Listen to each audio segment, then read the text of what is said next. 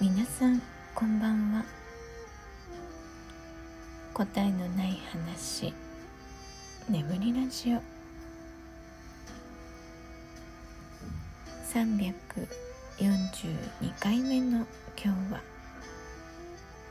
メンターにならないことというテーマでお話ししたいと思います。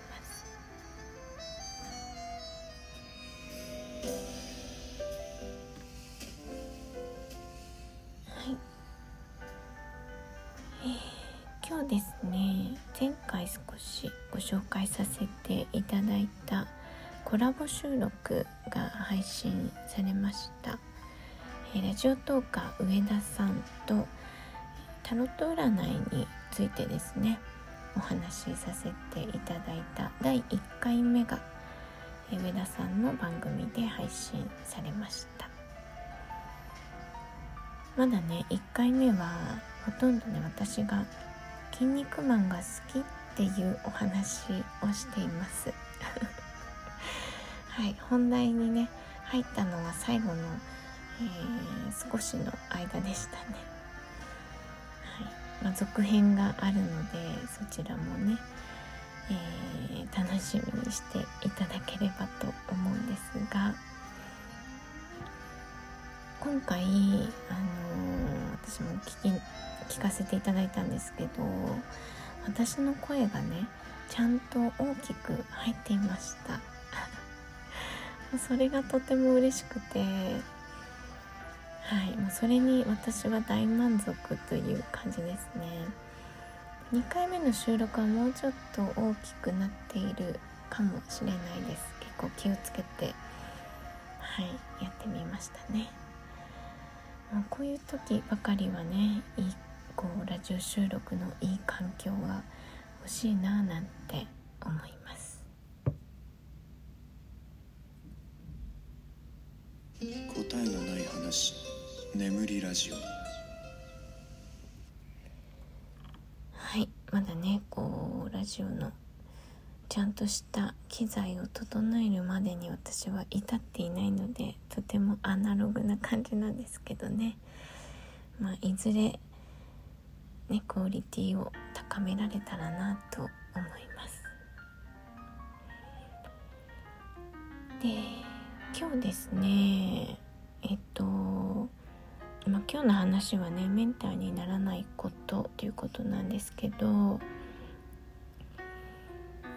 えっと、この話をする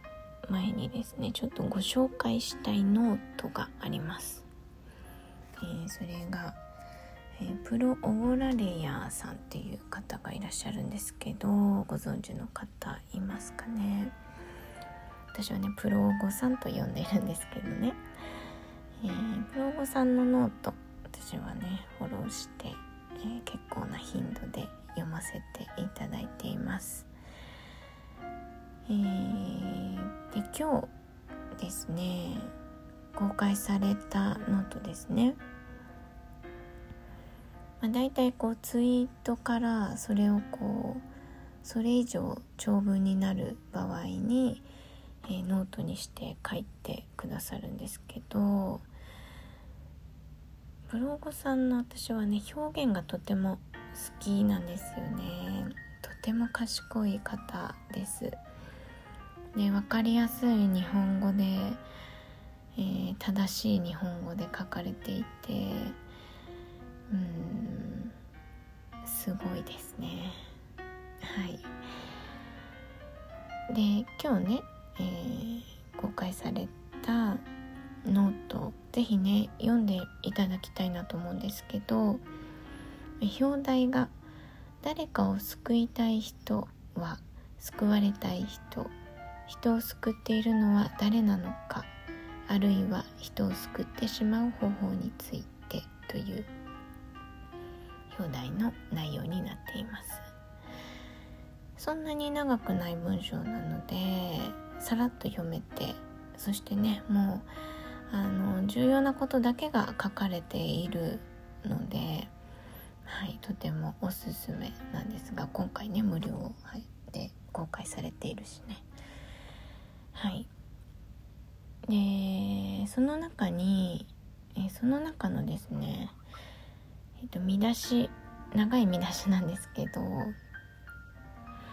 ちょっと読みます。えーと、崖と奈落の境目で手を差し伸べられた奈落は、自分の意志をもってしてその手をつかみ取り、這い上がろうと心に決めて、そこに必要なエネルギーを自らの体から出力させることをしないと、決して崖には戻らない。自分は自分なしでは救えない。そう、救済はいつもダブルエントリーシステムだっていうふうに続く文章になっています。はい。これが、なんだろう、私がね、メンターにならないと決めている理由そのものなんですよね。で、このメンターにならないことっていうのは、えーと、さっきのブログさんのノートの表題にある、えー、救いたい人は救われたい人っていうところにも、まあ、近いかなという感じです。とまあ、私は長年こう家庭教師をしていたりとか、えーまあ、タロットをやるとかもそうなんですけど、まあ、何のためにやるってほとんど自分のためなんですね。だから救われたい人なんです、まさに。で、まあ、それは、まあ、この文章をね読んでいただくと分かりますけど、えー、っと時にはね救いたい人をも道連れにするんですよ。その危険性も含んでいると言ったらいいのかな。で、うーん、これちょっとどう、どういう方面から話そうかとても難しいんですけど、うんと、まあ、例えば家庭教師という面でいけば、まあ、普段こう教えているからね、例えば数学だったら問題の解き方とかを教えるわけですよ。で、わからない問題があって聞くとかってなるじゃないですか、基本的にはね。で、それをこうやって解くんだよって教えるのはとても簡単で、だって解いてみせればいいだけですからね。簡単なんだけど、それを目的、最終目的っていうのは、その本人に教え子にその習得してもらって、でその問題が解けるだけじゃダメで、あの新しい問題が出た時にその考え方、新しい問題が出てきてすぐにはわからないけれど、どういう考え方をすれば分かるようになるか、自分でね答えを導くことができるかっていうことを教えたいんですよ、私はね。で、それにはその分かんない問題が来たら聞く、また分かんない問題が来たら聞くっていう風になったらダメなんですよね。だから、まあ、メンターってそういうものじゃないって言われたらそこまでなんですけど、でもうーん何かあったらあの人に聞けばみたいな状態になるのは危険だなと思っているんです。それ以上にならないからね、そうすると。だから救われたい人を救ってあげられないというえー、結果になるわけですよ。これは私が、えー、こういう話をするときに何度も言う、えー、スピリチュアル難民と呼ばれる人たちもそうですよね。まあなんかそのそういうねヒーラーさんとかって相談に来るクライアントがいないと成り立たないから、何かあったらまた聞きに来てねっていうのがビジネス的にはベストなんですけど、もう私はこうすぐに卒業していってもらいたいと思っているんです、いつも。だからこう投げた言葉をつ掴んでほしいんですよね。自分からそのもらった言葉を、まあ、自分に向かって、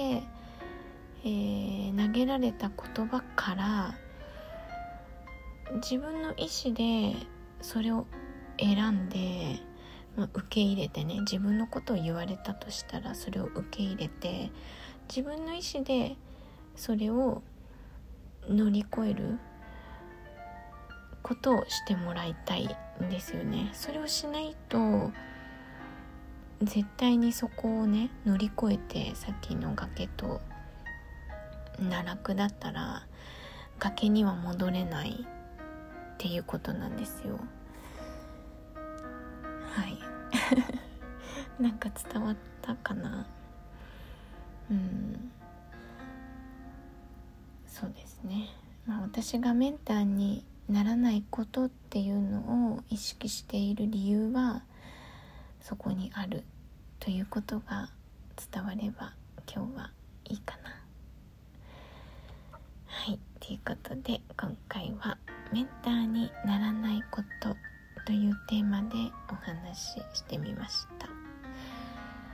はい、ぜひ上田さんとのコラボ、あとプロゴさんのノートもぜひ見てみてください。ご視聴ありがとうございました。